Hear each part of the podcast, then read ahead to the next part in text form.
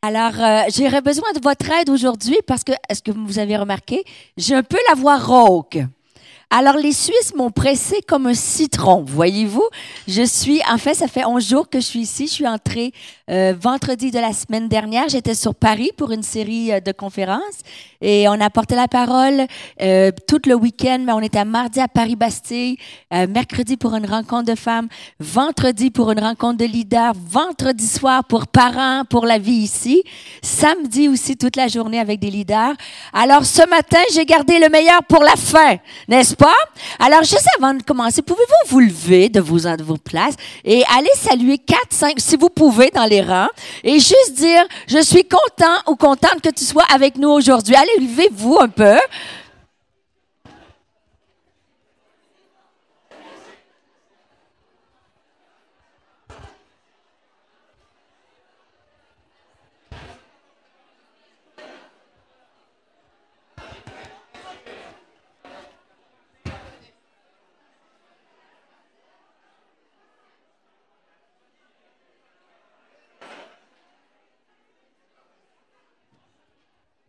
Alors, j'ai...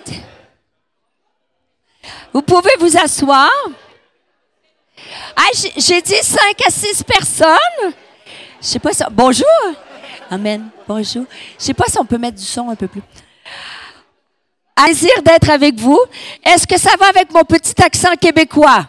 Vous me comprenez bien.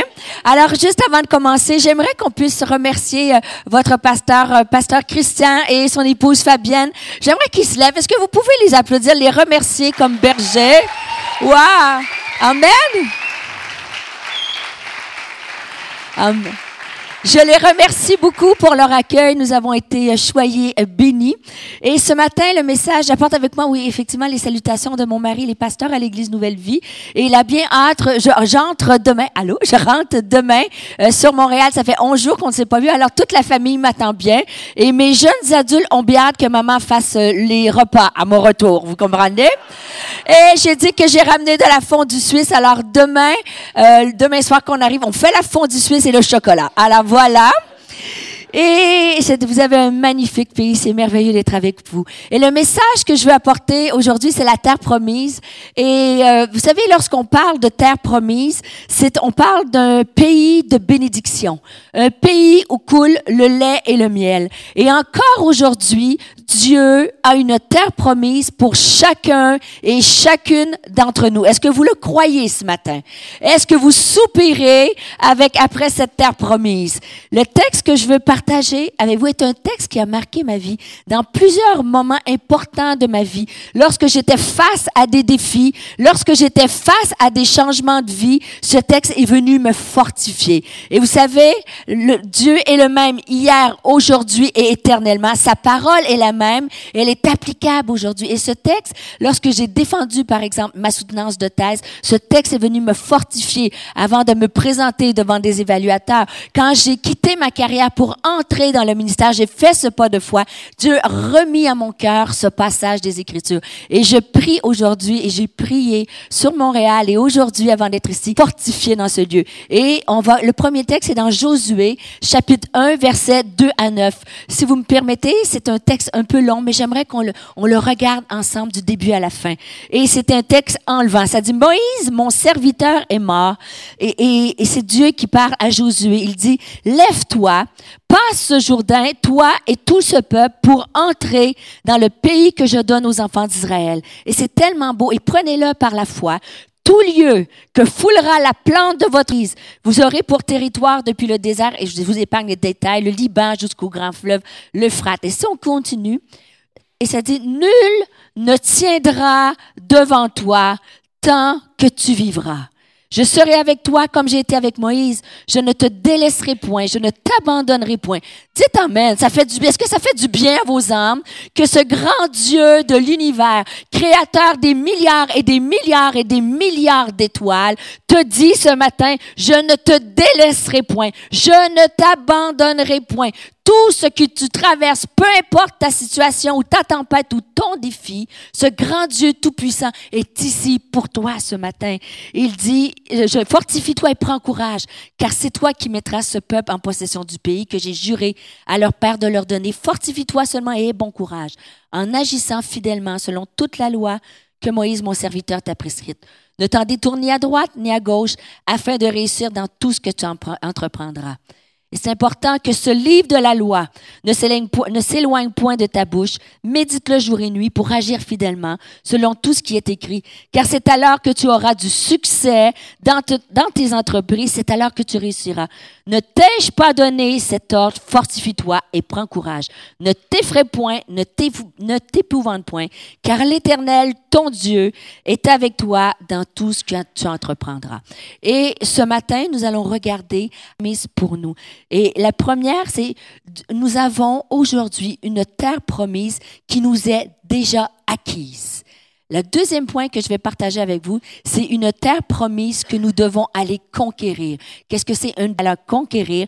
Et le troisième terre est une terre promise à partager. Et juste avant, euh, on a parlé du texte de Josué, mais pour re- vous remettre dans le contexte, cette histoire-là prend place bien avant Josué, elle prend place à l'époque de Moïse. Et si je vous remets un peu dans la période historique, le peuple d'Israël est en Égypte, vous le connaissez pour la plupart d'entre vous, il est sur la, sous la servitude de Pharaon. Pharaon leur fait subir des travaux ardus et difficiles, et le peuple est lié, il est en esclavage. Et c'est à cette époque-là que Dieu entend les prières de son peuple, que Dieu entend le cri de la servitude et de l'esclavage. Et encore aujourd'hui, Dieu entend vos prières, vos prières et il entend vos cris. Alors qu'ils sont dans une période de souffrance et de difficulté, le Seigneur va parler à son peuple. Et dans Exode chapitre trois, versets sept à neuf, ça dit, « L'Éternel dit, j'ai vu la souffrance de mon peuple qui est venu en Égypte et j'ai entendu les cris que font pousser ses oppresseurs, car je connais ses douleurs. Je suis descendu pour le délivrer de la main des Égyptiens et pour le faire monter de ce pays dans un bon pays vaste, dans un pays où coule le, le lait et le miel. Voici les cris d'Israël, verset neuf, sont venus jusqu'à moi et j'ai vu l'oppression que leur font s'ouvrir les Égyptiens. Maintenant, tu vas faire sortir mon peuple du pays d'Égypte. » Et c'est exactement, Moïse va marcher à la tête du peuple. Et vous connaissez l'histoire, Pharaon va libérer le peuple et le peuple va pouvoir s'engager vers ce pays de bénédiction. Mais lorsqu'ils arrivent, lorsqu'ils sortent d'Égypte, après quatre cent trente ans de servitude, ils arrivent quoi? Face à la Mer Rouge. Alors que le pays, le pays de bénédiction est devant eux, ils ont une mer rouge à traverser. Et lorsqu'ils arrivent à la mer Rouge, ils tournent les regards et là, il y a les, le Pharaon et six cents chars d'élite. Les Égyptiens sont devant. Qu'est-ce qui se passe? La trappe. Parfait. Notre nouveau pasteur, n'est-ce pas? Et dans Exode, lorsqu'il arrive à cette mer rouge-là, le Seigneur, face à une... Vive le collège biblique, merci. Et face à la mer rouge, face à cet obstacle, ce mur d'impossibilité, Dieu encore va parler à son peuple. Dans Exode quatorze, versets treize à quatorze, il va dire, « Moïse répondit au peuple, ne craignez rien. » Et c'est la même chose aujourd'hui. Tu es peut-être face à une mer rouge, mais le Seigneur te dit, ne crains rien. Restez en place et regardez la délivrance que l'Éternel va vous accorder en ce jour. Car les Égyptiens que vous voyez aujourd'hui, vous ne les verrez plus jamais. Et dans une autre version, Tom, ça dit, le Seigneur interviendra aujourd'hui pour vous sauver. Et c'est exactement ce qui arrive. Ils arrivent et ils traversent. Avec Moïse à la tête, ils vont traverser la mer Rouge. Et c'est exactement, Moïse est une préfiguration de Jésus-Christ. C'est-à-dire que l'illustration, le récit de Moïse nous rappelle ce que Jésus a fait pour nous à la croix. Alors que nous étions sur, sous l'esclavage du passé, sous l'esclavage de mauvaises habitudes, sous l'esclavage de blessures peut-être d'une personne, d'abus et de toutes sortes de situations, de paroles de mort, le Seigneur est venu pour nous délivrer, pour nous libérer chacun et chacun. Chacune d'entre nous. Et comme la mer rouge s'est ouverte, Christ à la croix, la Bible nous dit que le voile est déchiré. Et maintenant, nous avons accès aujourd'hui même à ce pays de bénédiction. Est-ce que vous êtes avec moi ce matin? Est-ce que vous réalisez qu'il y a une terre qu'il faut aller conquérir? Mais aujourd'hui même, dans ce lieu, tu as accès à la puissance, à la guérison, à la libération par Jésus-Christ qui est mort à la croix. Quand je dis une terre physique, dans l'Ancien Testament, c'est une terre physique que nous parlons. Mais lorsque je parle dans le Nouveau Testament ou au vingt et unième siècle aujourd'hui, la terre promise que nous avons en Christ, c'est une réalité spirituelle que nous avons. Nous pouvons aujourd'hui, si vous connaissez Christ comme votre sauveur et Seigneur personnel, si vous avez fait de Jésus le sauveur de votre vie, le Seigneur de votre vie, parce que ainsi vous avez accès à cette croix-là. Et aujourd'hui, tu peux vivre une vie de grâce et de paix. En Jésus-Christ, aujourd'hui même, la grâce et la paix est disponible pour toi. Une vie où, dans Romains, ça nous dit, nous sommes plus que vainqueurs. Une vie où Dieu nous fortifie. Une vie où nous pouvons être en paix malgré des problèmes non résolus. Avez-vous des problèmes non résolus ici ou c'est juste à Montréal? Est-ce que vous êtes avec moi? Est-ce que vous avez des taxes à payer?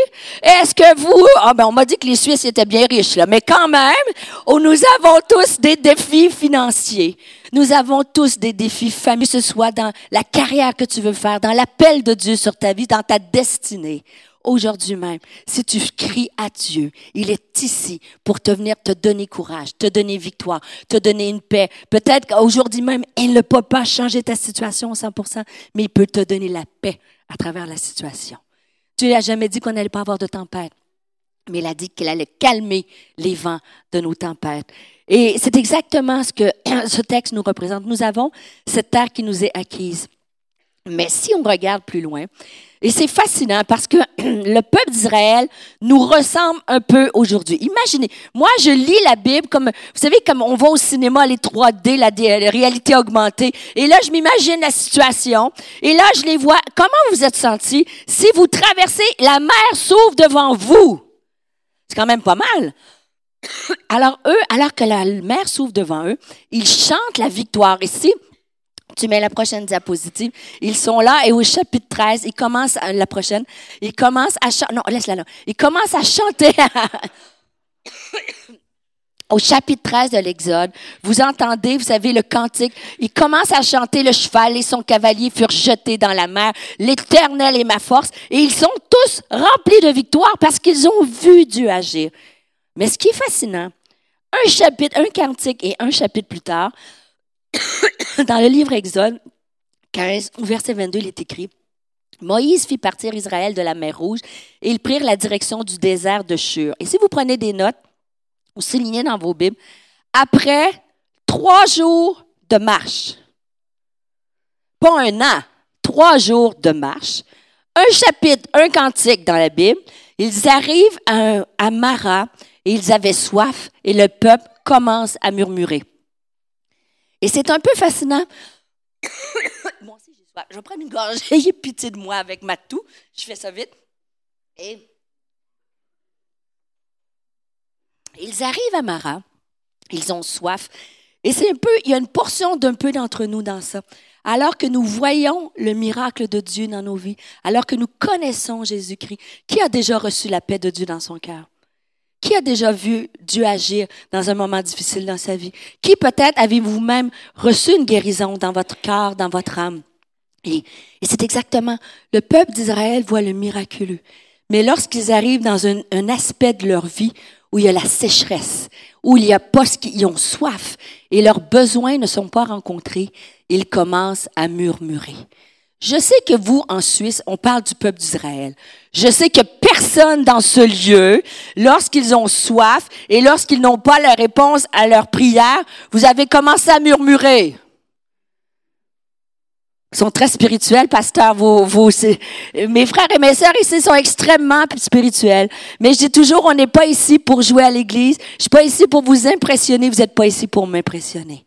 Chacun d'entre nous, à quelque part de nos vies, nous avons cette terre promise acquise. Mais lorsqu'on arrive dans un lieu de sécheresse, un lieu où on ne voit pas immédiatement la réponse à nos prières, ou qu'on attend et qu'on attend et qu'on ne voit pas et qu'on voit des, on a des difficultés, le naturel, c'est de faire comme le peuple d'Israël et commencer à murmurer.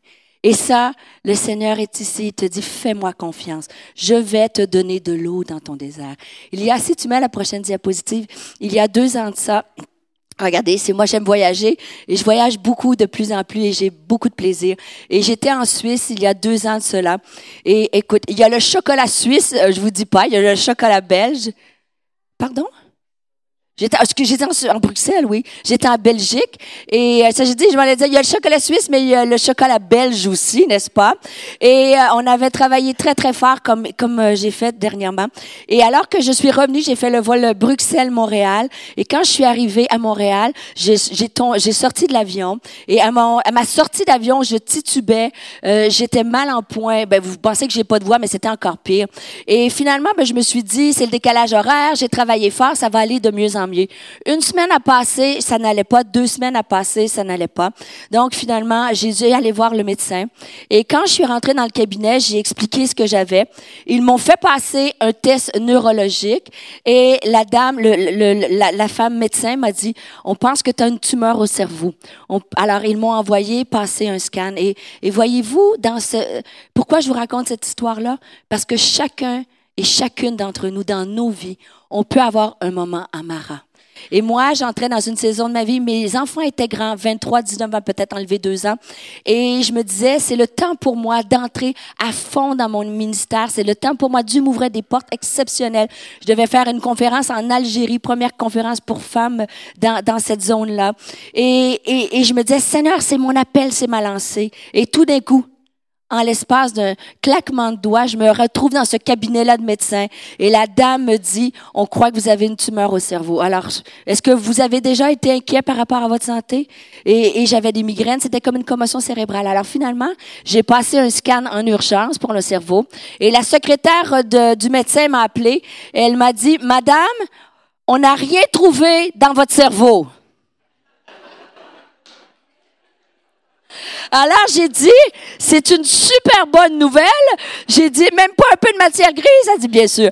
Et, et, et finalement, merci Seigneur, ce n'était pas une tumeur au cerveau. Mais le médecin m'a dit, Madame, vous êtes, vous avez un syndrome qui s'appelle le syndrome du débarquement.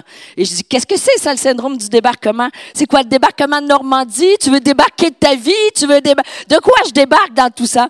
Et c'est une maladie qui, euh, qui est reliée aux gens qui voyagent beaucoup au niveau neurologique. Et vous avez l'impression que vous, vous tanguez toujours comme ça. Et j'étais foudroyée. Pour vous, ça semble banal. Mais pour moi, elle m'a dit, vous Vous, pourriez, vous ne pourrez pas prendre l'avion peut-être pour le reste de votre vie ou peut-être au, au minimum deux ans. Pour vous, c'est, c'est rien, mais pour moi, c'est tout. Parce que j'entrais dans cette phase et moi, je prends l'avion, je suis en Europe, partout, j'étais en Afrique en février, presque à tous les mois, je prends l'avion. Et à ce moment-là, j'étais à Mara, j'ai dit, Seigneur, tu me donnes des rêves, tu me donnes des plans, tu me donnes une vision et je peux même pas embarquer dans l'avion. Et des fois, on pense qu'on a le, les, des conseils pour Dieu. Je dis, Seigneur, j'aurais pu avoir de la haute pression, du diabète, n'importe quoi, mais pourquoi l'avion? Pourquoi? Vous savez, Montréal, Bruxelles, en bateau, c'est assez long, hein? Et, euh, et, je, et, et, et je comprenais pas. Et honnêtement, devant vous, je pas. Et, et dans ce moment-là, et c'est là que le livre Inébranlable a été écrit. Dans ce moment-là, j'ai eu des défis dans ma famille avec un de mes garçons. Et j'étais à Mara. Et un jour, comme comme vous peut-être, vous êtes dans celui, moi, j'ai pas de jugement. Mais un jour, je suis arrivée, j'ai plié le genou devant Dieu. Et je dis, Seigneur, non pas ma volonté, mais ta volonté. Je ne comprends pas pourquoi. Mais je sais que tu tiens ma vie dans tes mains. Et je vous dis que je vous dis que je vous dis que dans ce, dans ma chambre, dans ce moment de prière, Dieu est venu me rafraîchir et Dieu est venu me relever. Et aujourd'hui, je rends gloire à Dieu parce que Dieu savait ce qu'il faisait. Je devais être arrêtée, je devais être dans ma maison. Parce que un de mes enfants avait besoin de moi. Dieu voit au-delà de ta situation. Peut-être que tu vois pas. Et je peux vous dire que Dieu m'a complètement guérie. Je ne vois, je voyage plus que jamais. Et alors, le syndrome du débarquement, je vous dis, il n'existe pas. Je suis complètement guérie. Alors, ce matin, prends-le pour toi. Prends cette position de dire, peut-être que t'as, tu connais Jésus, mais tu es à Mara. Ce matin, tout à l'heure, on va prier pour toi afin que Dieu puisse venir te rafraîchir. J'ai dit, une terre promise qui est acquise et deuxièmement, une terre promise qui est à conquérir. Alors, on a parlé de Moïse, qui est la préfiguration de Jésus. Maintenant, on va entrer dans le texte de Josué. Et dans le texte de Josué un, verset trois, il est écrit, et Dieu ne passe pas par quatre chemins. Il dit, Moïse est mort, maintenant toi, lève-toi et passe ce Jourdain avec tout ce peuple pour entrer dans le pays que je vais te donner. Et c'est, ce Jourdain-là représente aussi un obs- un obstacle, une impossibilité. Et le Seigneur dit à Josué, toi, lève-toi. Et c'est comme s'il disait à Josué, au peuple d'Israël, ça suffit, ça fait quarante ans que vous tournez dans le désert, maintenant, prenez position, arrêtez la neutralité et fonce, va chercher exactement lorsqu'il arrive. Et il dit, lève-toi. Mais ce qui est fascinant dans ce texte-là, c'est qu'encore là, on a une histoire d'impossibilité. Avec Moïse, on a la mer Rouge. Avec Josué, c'est le Jourdain. Et si tu mets la diapositive, le Jourdain, c'est une impossibilité. C'est un obstacle aux prodiges et aux promesses de Dieu. Bien souvent, frères et sœurs, avant d'entrer dans cette promesse, dans les promesses de Dieu pour nos vies, qui a fait face à des obstacles? Est-ce que vous faites face à des obstacles des fois? Et, et avez-vous déjà prié? Et plus tu pries, moins ça va bien. Soyez honnêtes. Hey, let's go. Hey. Ça m'est arrivé de prier pour une situation. Et moi, vous savez, j'ai un peu de caractère et je suis un peu... Oui, c'est ça, hein? Puis Fabienne, tu me connais... Euh, Fabienne, Christian, tu me connais à peine. Christian, j'ai du caractère. Et chez moi, on m'appelle, je suis une guerrière. Mais même les gens les plus déterminés dans la vie, dans la prière, dans tout... Tout le monde a fait, fait, fait face un jour à un Jourdain. Et c'est curieux parce que quand Dieu dit à Josué, lève-toi, passe le Jourdain, le cours d'eau était impossible à traverser par la, leur propre force. Tout le monde savait aussi que c'était la période de la moisson et que le Jourdain débordait. Alors c'est simple, Dieu dit, lève-toi, passe le Jourdain. Et c'est, c'est quoi le cours d'eau qui est ici le plus, le plus... C'est quoi? Bon, celui-ci, vous voyez? Et, et après, c'est, c'est tout petit, parce que nous, on a le fleuve Saint-Laurent, OK? Alors, nous, on a plus la foi, parce que c'est immense à traverser. Mais un de vos cours d'eau que je ne pourrais nommer, mais que vous connaissez, c'est comme si Dieu te dit, l'autre côté de ce cours d'eau, c'est là que tu vas avoir ta bénédiction. Si tu traverses cet obstacle-là, je vais te bénir. Si vous êtes honnête avec moi, la théorie, ça va bien. Mais en pratique, pas simple à traverser un Jourdain. Et Dieu va leur donner la clé pour traverser Jourdain. Si vous tournez avec moi, dans Josué, chapitre trois, un à cinq, Dieu va leur dire comment il faut passer cet obstacle-là pour entrer, pour aller chercher les promesses de Dieu pour ta vie, pour ta maison, pour tes enfants, pour ta destinée. Et ça dit dans Josué, chapitre trois, verset un à cinq, « Josué s'est enlevé de bon matin, parti de Sittim avec tous les enfants d'Israël. Ils arrivèrent au Jourdain, et là ils passèrent la nuit avant de la traverser. Au bout de trois jours, les officiers parcoururent le camp et donnèrent cet ordre au peuple. Lorsque vous verrez l'arche de l'Alliance, l'Éternel votre Dieu, portée par les sacrificateurs, les Lévites, vous partirez du lieu où vous êtes, et vous vous mettrez en marche après elle. » Et ça, c'est la clé. Elle vous montrera le chemin que vous devez suivre, car vous n'avez point encore passé par ce chemin. Et Josué dit au peuple, sanctifiez-vous, car demain, l'Éternel fera des prodiges au milieu de vous. Et moi, je suis une scientifique de formation. Laissez-moi vous donner une petite équation. Pour pouvoir traverser les impossibilités de nos vies, c'est simple. En fait, la théorie est simple, la mise en pratique est un peu plus compliquée. Mais il faut, j'ai dit, la confiance en Dieu plus l'obéissance à Dieu va déclencher la puissance de Dieu dans vos vies. Amen? Si on répète, j'ai dit, la confiance en Dieu plus l'obéissance à Dieu déclenche la puissance de Dieu. Ce qui est fascinant, c'est encore vrai aujourd'hui. Si tu es face à un Jourdain, mes amis, le Seigneur te dit, fais-moi confiance, suis-moi. Et le texte qui, qui suit, et, et, et, et je vais vous donner, je crois que cette parole-là est pour plusieurs d'entre vous, mais pour des personnes, des personnes en particulier. Le Seigneur te dit, si tu me suis, si tu me fais confiance, je vais t'emmener dans un chemin que tu n'as pas encore passé. Et je crois qu'il y a des gens dans ce lieu que Dieu veut vous faire passer, vous emmener dans une destinée que tu connais même pas encore. Dieu à une, des promesses, à des miracles pour un enfant que tu ne sais pas, tu, trouves, tu sens qu'il est loin de Dieu. Mais Dieu peut tourner toute situation pour l'emmener vers une destinée exceptionnelle. Et c'est exactement ce qu'il te dit. Suis, l'arche de l'Éternel représente la présence de Dieu. Et je vous dis, on a cette terre acquise, on a cette présence de Dieu. Et Dieu te dit, je vais t'emmener dans des étapes que tu ne connais pas. La confiance en Dieu. La deuxième clé, j'ai dit obéissance aux préceptes de Dieu. Et je ne sais pas si de quel arrière-plan euh, chrétien vous êtes. Moi, j'ai donné ma vie à l'âge de quinze ans. Et euh, à cette époque-là, euh, tout ce que, ben, je ne dis pas qu'aujourd'hui, c'est pas ça, mais quand tu es jeune comme ça, tout ce que le pasteur disait était foi de vérité. Christian, c'est encore vrai aussi. Tout ce que tu dis aujourd'hui est foi de vérité. Mais ce que je veux dire à l'époque, le pasteur qu'on avait, on venait d'un arrière-plan très légaliste. Et le pasteur avait, il arrivait avec autorité et il disait, euh, je, ce matin, Dieu me parlait et je peux vous révéler tous vos péchés. Ouch! On essayait de pas regarder, tu sais, pour être sûr qu'il nous pointe pas. Et la notion, est-ce que vous connaissez des églises comme ça? OK, bon, je reste tout seul dans mes connaissances. Et, et dans ma, mon esprit de jeune croyante, alors que je n'avais pas les racines, euh, j'ai comme compris l'idée de sanctification, de pureté, comme étant quelque chose, ah, comme si Dieu il allait me punir puis me faire mal. Est-ce que vous êtes positif, négatif? Quelque chose? Je vous lâche pas, vous allez voir que vous allez. Et, et, et moi, c'était très négatif. Et dans l'étude de ce texte-là, Dieu m'a donné une hyper belle révélation.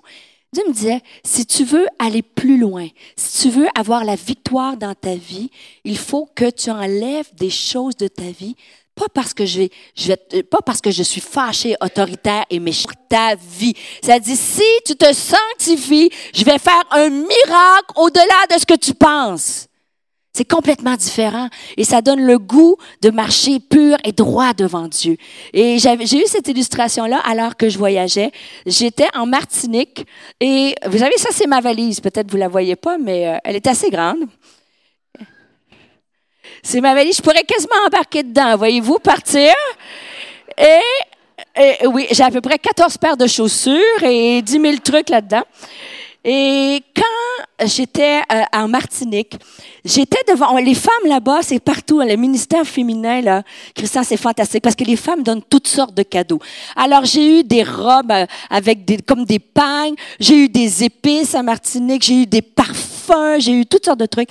Et on m'a donné, quand j'étais là, j'avais déjà, en arrivant, ma, vo- ma valise extrêmement pleine, voyez-vous. Et là, j'avais tous les cadeaux que j'avais reçus. Et la pensée qui m'est venue, si, si vous voyagez un peu, vous savez que l'excès de bagages, l'excès de poids, ça coûte très cher. vingt-trois kilos, sinon il faut payer. Et là, Dieu m'a mis cette pensée dans mon cœur. Si tu veux retourner au Canada, tu dois mettre dans ta valise ce qui est le plus précieux, ce qui est nécessaire, et enlever ce qui est inutile. Êtes-vous avec moi? Et j'ai choisi d'enlever des choses inutiles et j'ai mis tous les cadeaux et les belles choses qui vont. Et ça tout. Et c'est la même décision qu'on a à prendre. Face à ta vie, le Seigneur te dit aujourd'hui, il te demande voyage léger. Si tu veux entrer dans ta terre promise, tu dois voyager léger. Tu dois enlever de ta valise ce qui ralentit ton pas. Ça peut être des mauvaises relations, ça peut être une mauvaise estime de toi, ça peut être un mauvais trait de caractère, ça peut être une perte de confiance, ça peut être du compromis dans ta vie, ça peut être ce que tu regardes sur Internet, les relations peut-être cachées, des choses que tu dois mettre à la lumière. Et j'irai plus loin pour certaines personnes, c'est peut-être des enfants que tu dois enlever de ta valise, des jeunes adultes qu'il faut que tu les laisses prendre leur envol, prendre leurs responsabilités. Et, et souvent, comme parents, comme mères particulièrement, on porte. Et c'est normal, toute notre vie, nos enfants. Mais il vient un moment donné que si c'est trop lourd, il faut les laisser à Dieu, les sortir de notre valise. Vous êtes avec moi? Amen. Alors, et c'est exactement ce qui s'est passé. Je suis arrivée. Et quand je suis arrivée à Montréal, j'ai mis les parfums à la vanille que j'avais eu en Martinique. Et quand je suis arrivée dans le dimanche matin dans la salle des pasteurs pour prier avec tous les pasteurs, vous avez connu le pasteur Denis Morissette. Il était parmi vous récemment. Et le pasteur Denis Morissette m'a regardé puis il a dit... C'est drôle, ça sent le gâteau à la vanille ici ce matin. Et tu vois, j'avais tout enlevé pour garder ce parfum à la vanille là. Et je veux vous encourager aujourd'hui. En Christ, vous avez une terre promise qui est acquise en Jésus. Dès aujourd'hui, tu as accès à ça. Mais tu as une terre promise que tu dois conquérir. Et Dieu te dit, fais-moi confiance. Il te dit aussi, enlève de ta valise ce qui te ralentit. Et ce qui est fascinant, c'est que si vous regardez la suite du texte, et on ne lira pas pour aller plus vite, mais ça dit que le, lorsqu'ils arrivèrent au Jourdain, c'est exactement ce qui s'est passé. Le peuple d'Israël est arrivé, et lorsqu'ils ont mis le pied à l'eau, le Jourdain s'est ouvert. Encore une fois, le miracle. Tout le peuple avait accès à la bénédiction. Mais lorsque tu es le premier, c'était des milliers de personnes. Essayez de vous imaginer, ils sont des milliers à marcher. Et les premiers qui marchaient devaient marcher d'un bon pas, puis ils devaient dire, wow, on est dans la victoire, on va entrer dans nos promesses. Mais le dix, dix millième personne en arrière, n'est-ce pas, qui avait de la difficulté à marcher, qui était peut-être âgée, qui était peut-être malade, qui était à diverses raisons. La personne derrière la queue, à l'autre bout, qui voyait le Jourdain, est-ce que le Jourdain va se refermer? Mais avant que je puisse entrer, moi aussi, dans la promesse. Et c'est, la Bible nous dit que tout le monde a passé le Jourdain, du plus fort jusqu'au plus faible, du plus grand jusqu'au plus petit. La promesse, la bénédiction est pour chacun et chacune d'entre nous. Et peu importe ce matin l'état dont tu es, peut-être que tu es vigoureux et f- fort spirituellement dans une saison d'été. Mais peut-être que tu es dans une saison d'hiver et que tu as peine à marcher et que juste tu as à peine de foi pour toi. Mais le Seigneur te dit, si tu marches, je ne refermerai pas les eaux devant toi. Je ne refermerai pas. Je vais t'emmener dans un pays de bénédiction. Alors, je veux t'encourager. Si tu penses que tu as peu de foi, si tu penses que tu marches faiblement, le Seigneur va t'attendre et la promesse va se réaliser dans ta vie. Et en terminant, j'aimerais le dernier terre. J'ai dit une terre promise acquise, une terre promise à conquérir et finalement une terre promise à partager. Et c'est l'appel dans, pour chacun et chacune d'entre nous. L'Église est bien pleine ce matin, c'est extraordinaire. Mais l'Église est un outil pour faire connaître Dieu à des nations qui ne connaissent pas Christ. Et de plus en plus, Dieu me met cette pensée sur mon cœur que, la, vous savez, la lumière dans la lumière, Ça ne, ça, ne, ça ne fait pas une grosse différence. Mais la lumière dans la, l'obscurité prend tout son sens. Et l'Église, aujourd'hui, hésitée d'être encouragée. Mais Dieu nous appelle à sortir de l'Église et à emmener des gens avec nous dans la terre promise. On prie pour le réveil. Vous êtes le réveil. Dis à ton voisin, ta voisine, tu es le réveil. Dis-y là, dis-y, tu es le réveil. Tu es le réveil.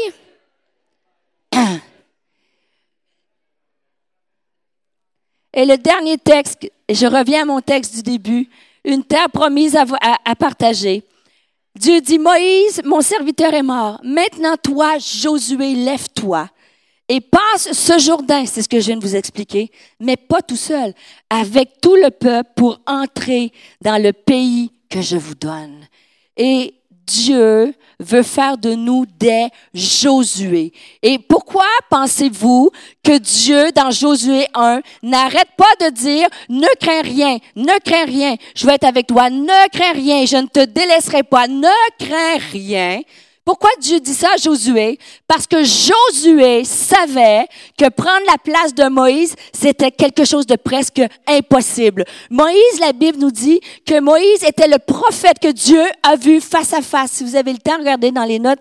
Dans Deutéronome, ça nous dit que Moïse était l'homme qui avait fait le plus d'exploits. Il était appelé Moïse, serviteur de l'Éternel.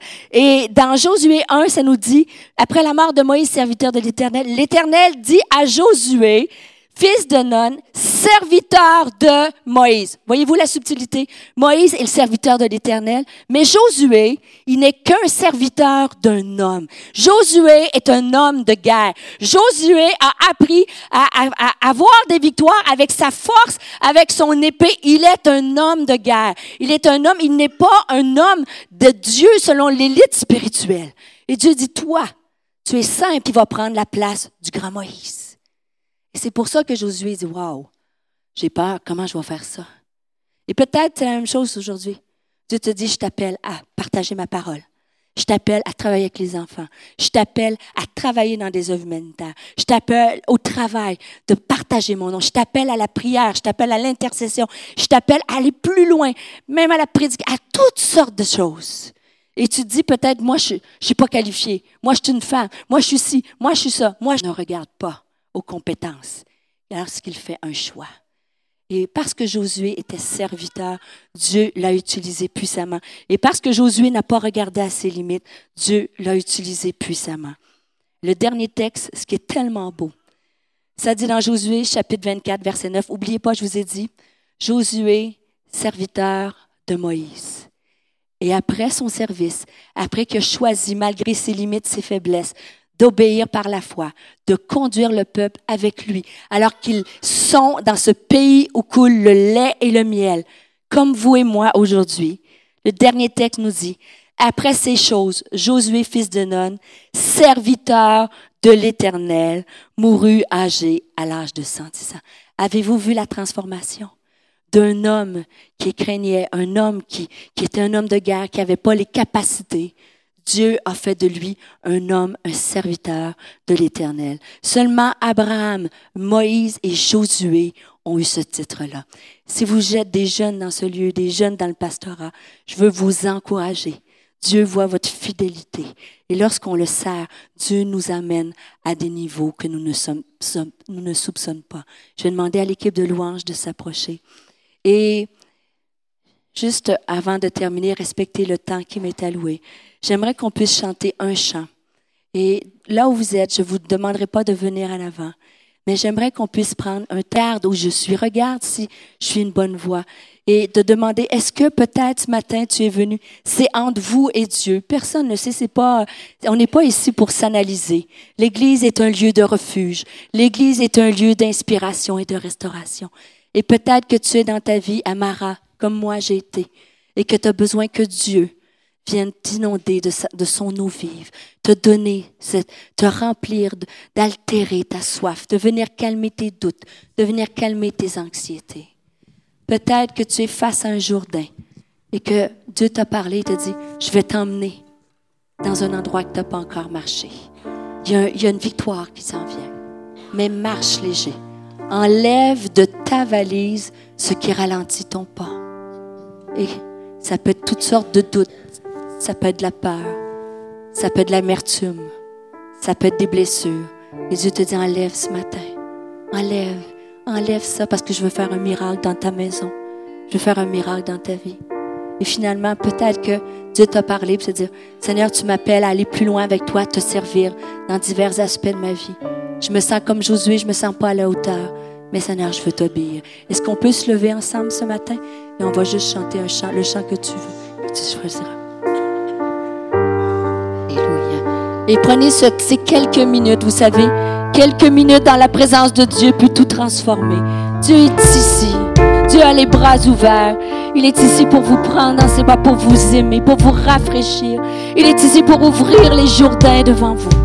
Alléluia.